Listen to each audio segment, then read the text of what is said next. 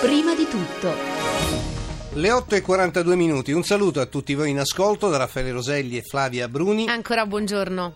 E riprendiamo la linea in questa edizione lunga del venerdì, di prima di tutto. Saremo in onda fino al GR1 delle ore 10. Abbiamo ora eh, due ospiti, grazie ai quali andremo alla scoperta di una disciplina sportiva davvero particolare, l'orienteering, lo sport orientamento appunto.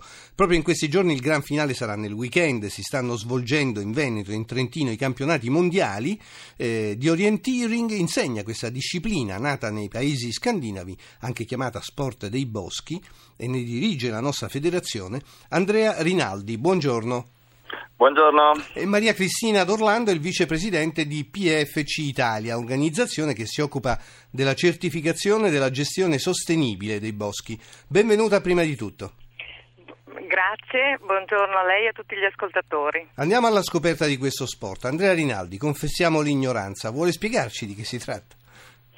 Ah, l'orienteering è uno sport eh, nato nei paesi scandinavi, è arrivato in Italia circa 40 anni fa, consiste nel muoversi sul territorio con una cartina fatta ad hoc, una cartina da orienteering in cui sono segnati nel dettaglio più preciso possibile tutti i particolari una gara consiste nel eh, ricevere la cartina al momento della partenza, raggiungere determinati eh, punti intermedi con il solo aiuto della cartina e della bussola, nei quali ci sarà una, un oggetto bianco-arancione chiamato lanterna.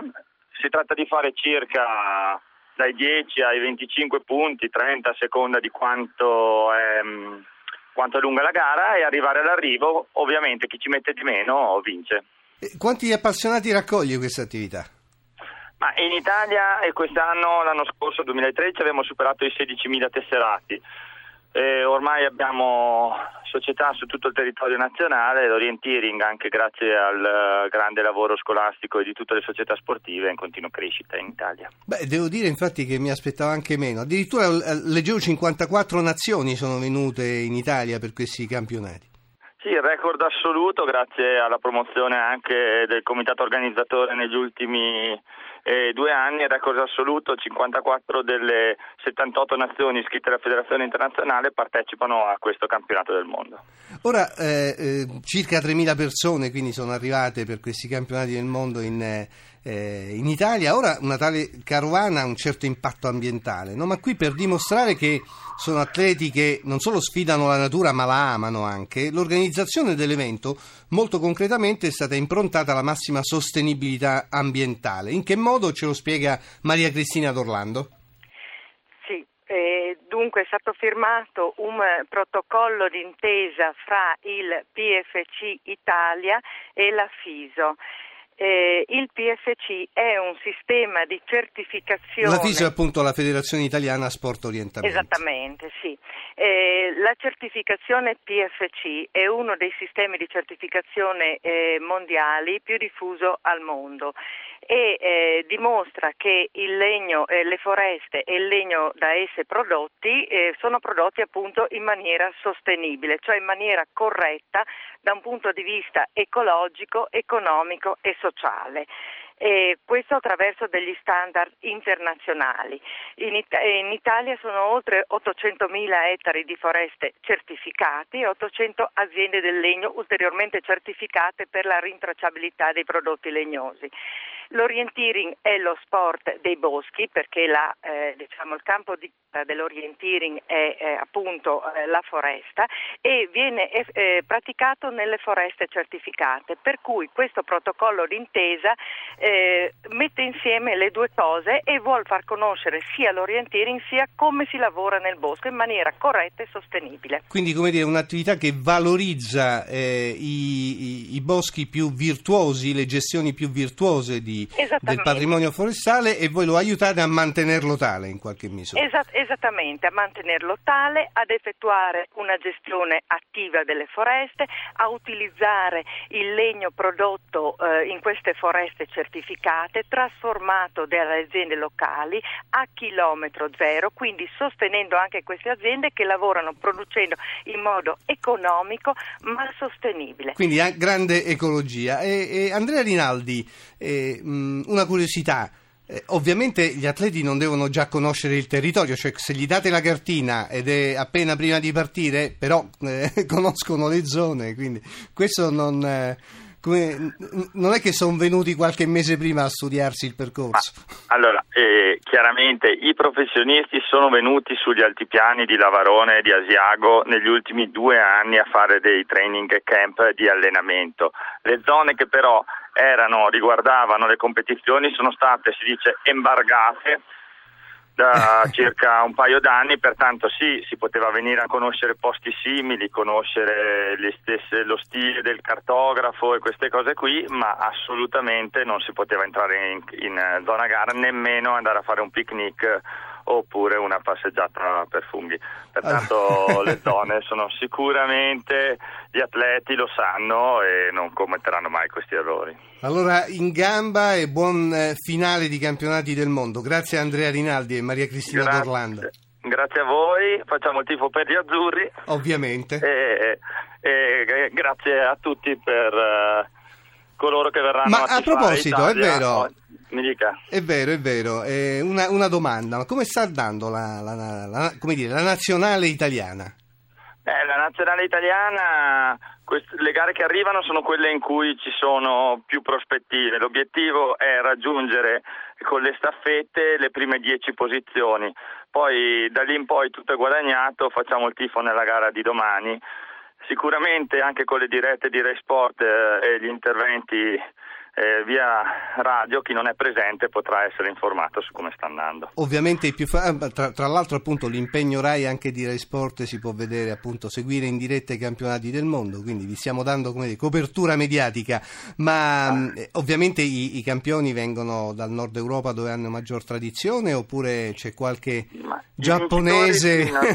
ma i vincitori fino adesso eh, sono tutti europei, anche se nella storia dell'orienteering recente abbiamo avuto eh, campioni in particolar modo dall'Australia e dal Canada. Lo sport è sicuramente ormai uno sport eh, sui cinque continenti, infatti il sogno olimpico diventa sempre più plausibile per l'orienteering anche attraverso le discipline invernali dello sci orientamento e della mountain bike orienteering. Allora, grazie Andrea Rinaldi. Arrivederci a voi e buon lavoro.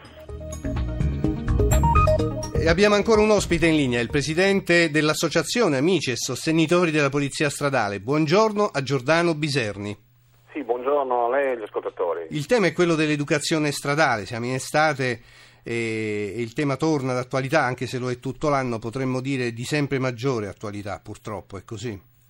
Beh sì, certamente anche per il fatto che alcuni recenti gravissimi incidenti che hanno coinvolto proprio i più giovani e addirittura i bambini lo hanno fatto rimbalzare in maniera potente purtroppo anche sui media. Voi avete diffuso dei dati?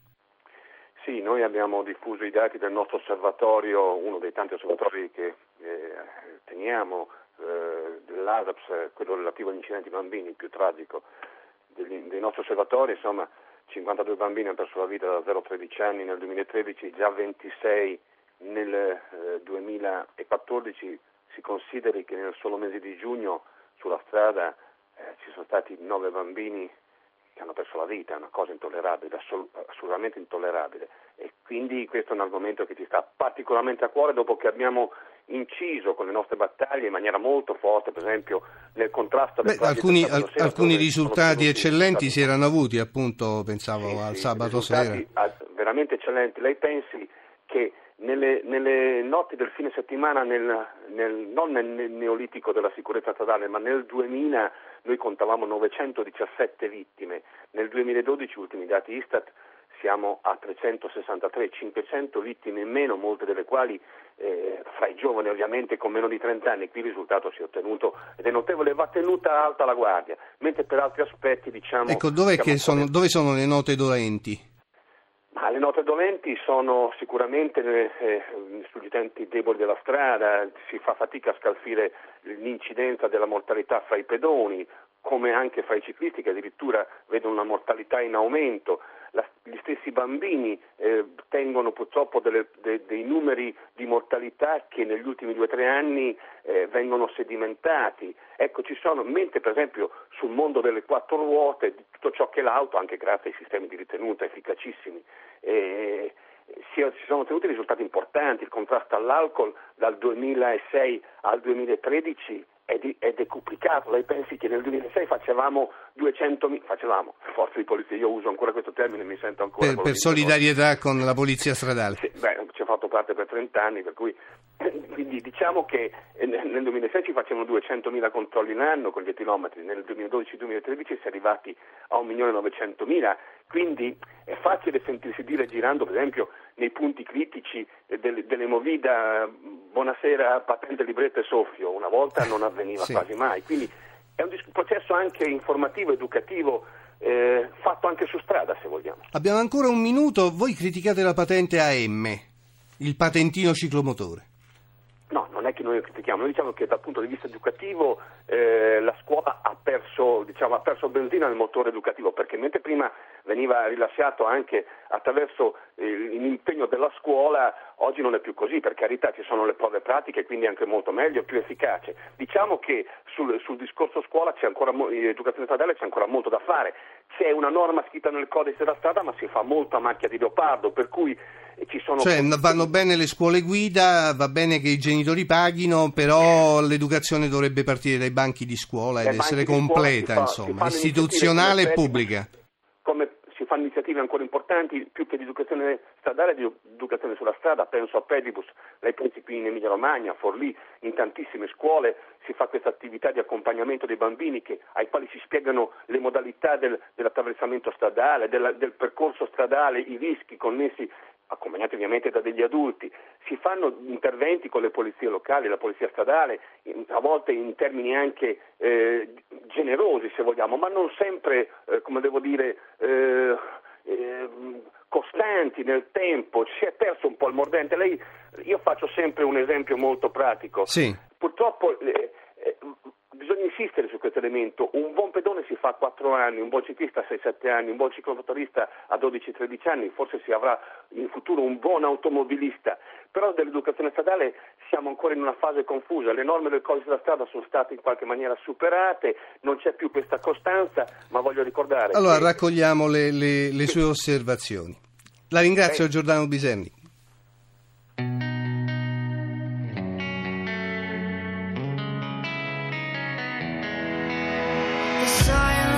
Presses heavily, my heart beats faster, steadily.